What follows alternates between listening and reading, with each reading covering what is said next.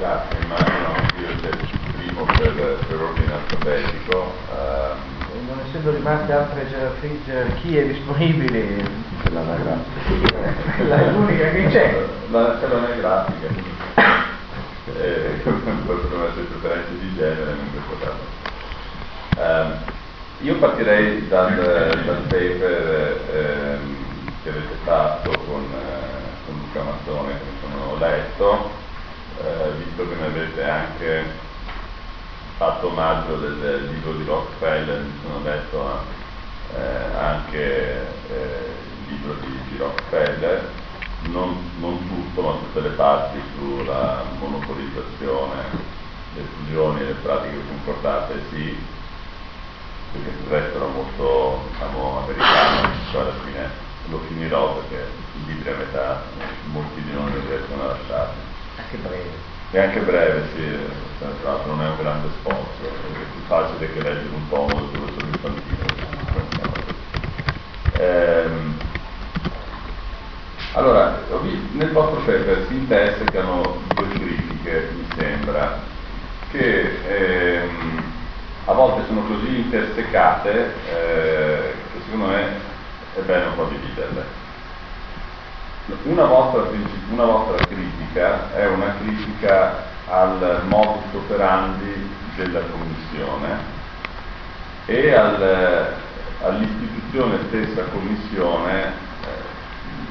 eh, e la sua molteplicità di, di ruoli eh, che assume. E questa è una critica. Poi c'è un'altra critica, che è quella per la quale voi affermate che un mercato molto concorrenziale e in cui i prezzi scendono, come quello dei microprocessori, eh, e in cui l'innovazione tecnologica è molto presente, è difficile per, eh, se non impossibile, per un'autorità dire cos'è un comportamento anticoncorrenziale invece che cos'è un, semplicemente un comportamento concorrenziale, quindi il prezzo predatorio non è un prezzo predatorio, ma semplicemente una pratica commerciale che esiste fin da quando c'è il commercio, lo sconto è la cosa che, che più comunemente si fa anche al mercato denaro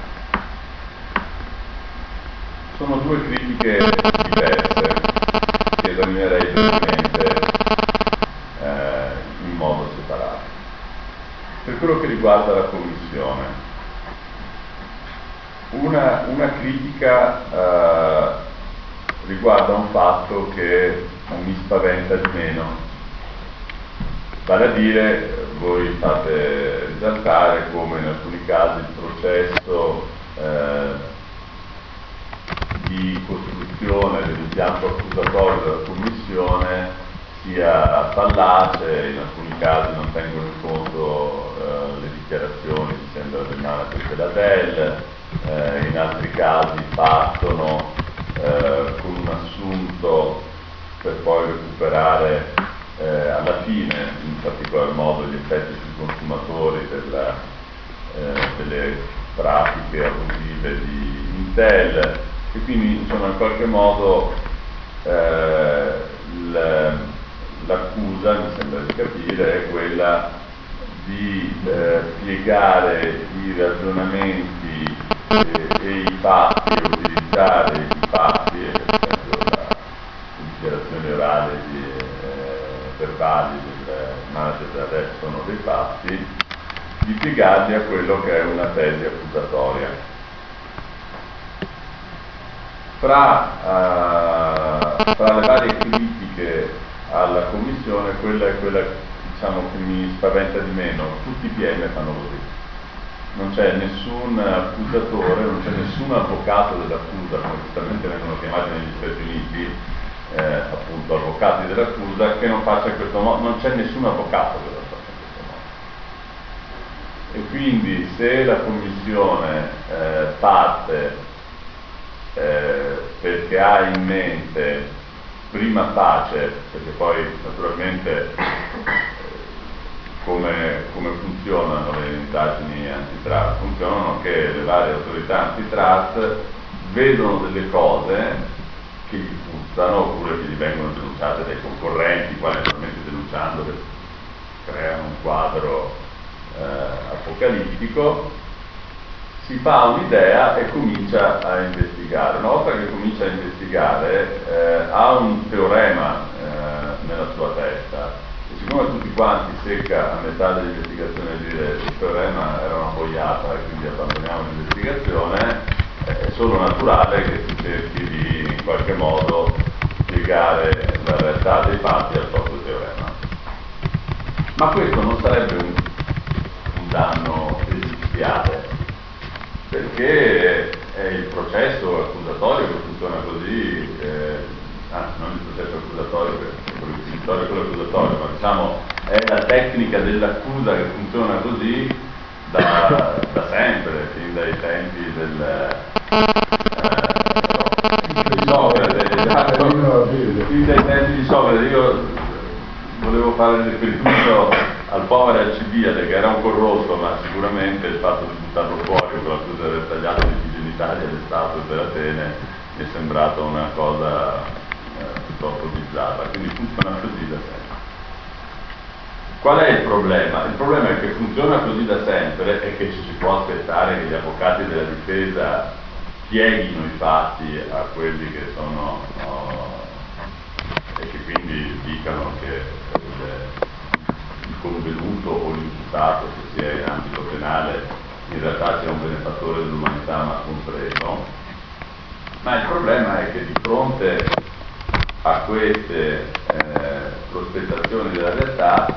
c'è un giudice imparziale o un giudice sul posto tale, poi tutti i giudici, essendo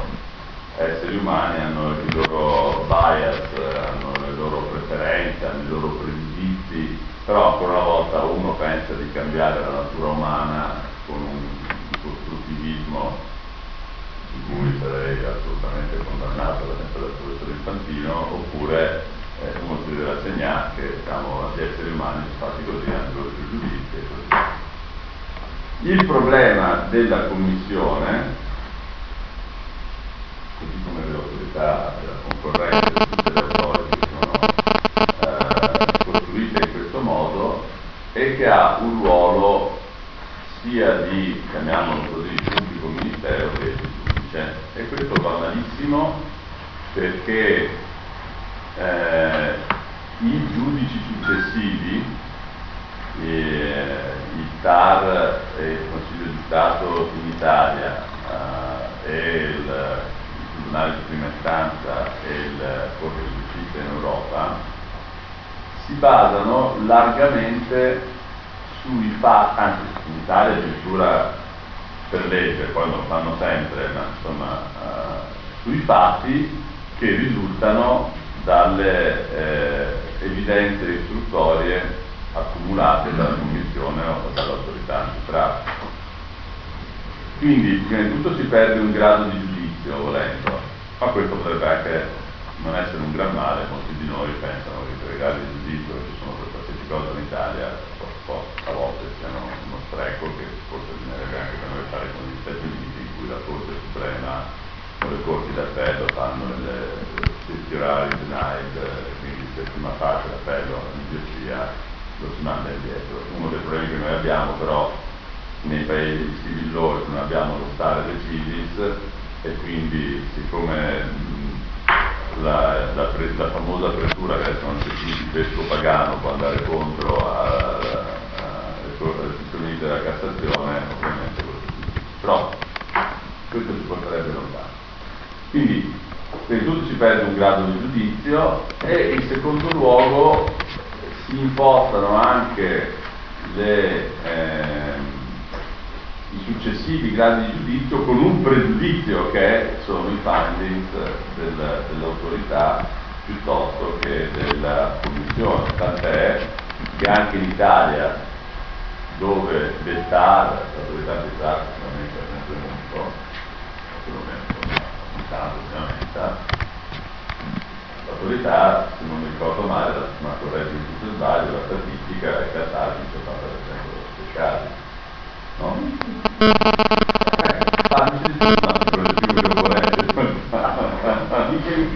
Bevi la polemica come dicevo, è vero che l'autorità è in polemica costante e col però insomma, la, alla fine. E anche in Europa eh,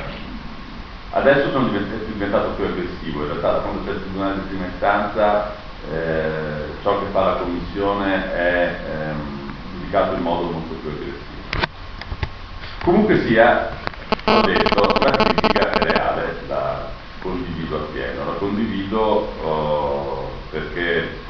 non ha molto senso che ehm,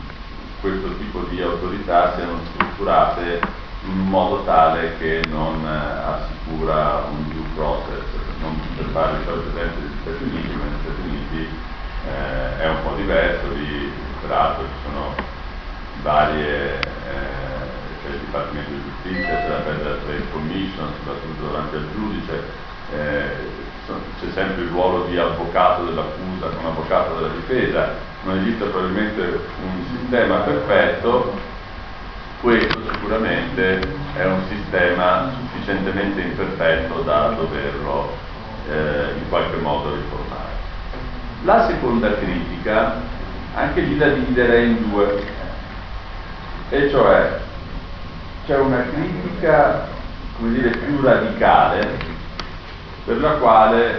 eh, l'abuso di posizione dominante in mercati particolarmente innovativi eh, e ad alto tasso di innovazione tecnologica e concorrenziali eh, è talmente difficile da trovare che è meglio lasciar perdere o quantomeno quando si fa eh, molto spesso si fa perché ma quello che poi riguarda l'Europa c'è anche un bias anti-americano. Una seconda critica è che comunque nel caso specifico Intel non hanno tenuto conto di queste cose. Per quello che riguarda la prima critica, che è una critica più di sistema, in realtà io penso che eh, tutt'al più si possa dire che è necessario un onere della prova eh, per la Commissione o per le autorità della concorrenza un po' più pesante di quello che c'è ora, perché naturalmente in questi illeciti economici c'è per forza una, um, un'alea imprescindibile, non è come dire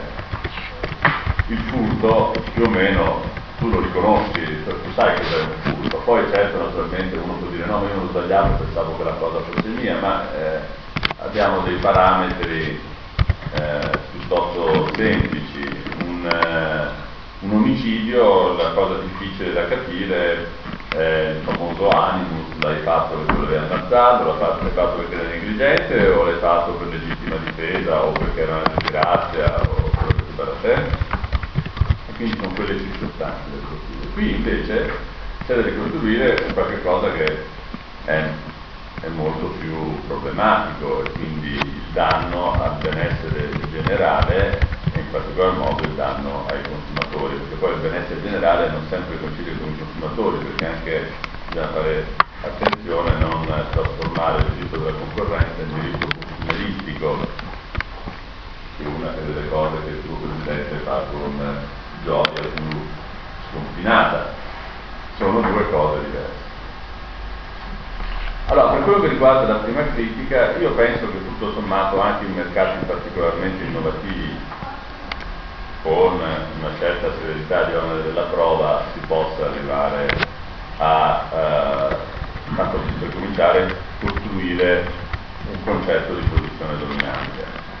Se c'è una società che è vero che ha cambiato i concorrenti nel corso del tempo, ma che insomma negli ultimi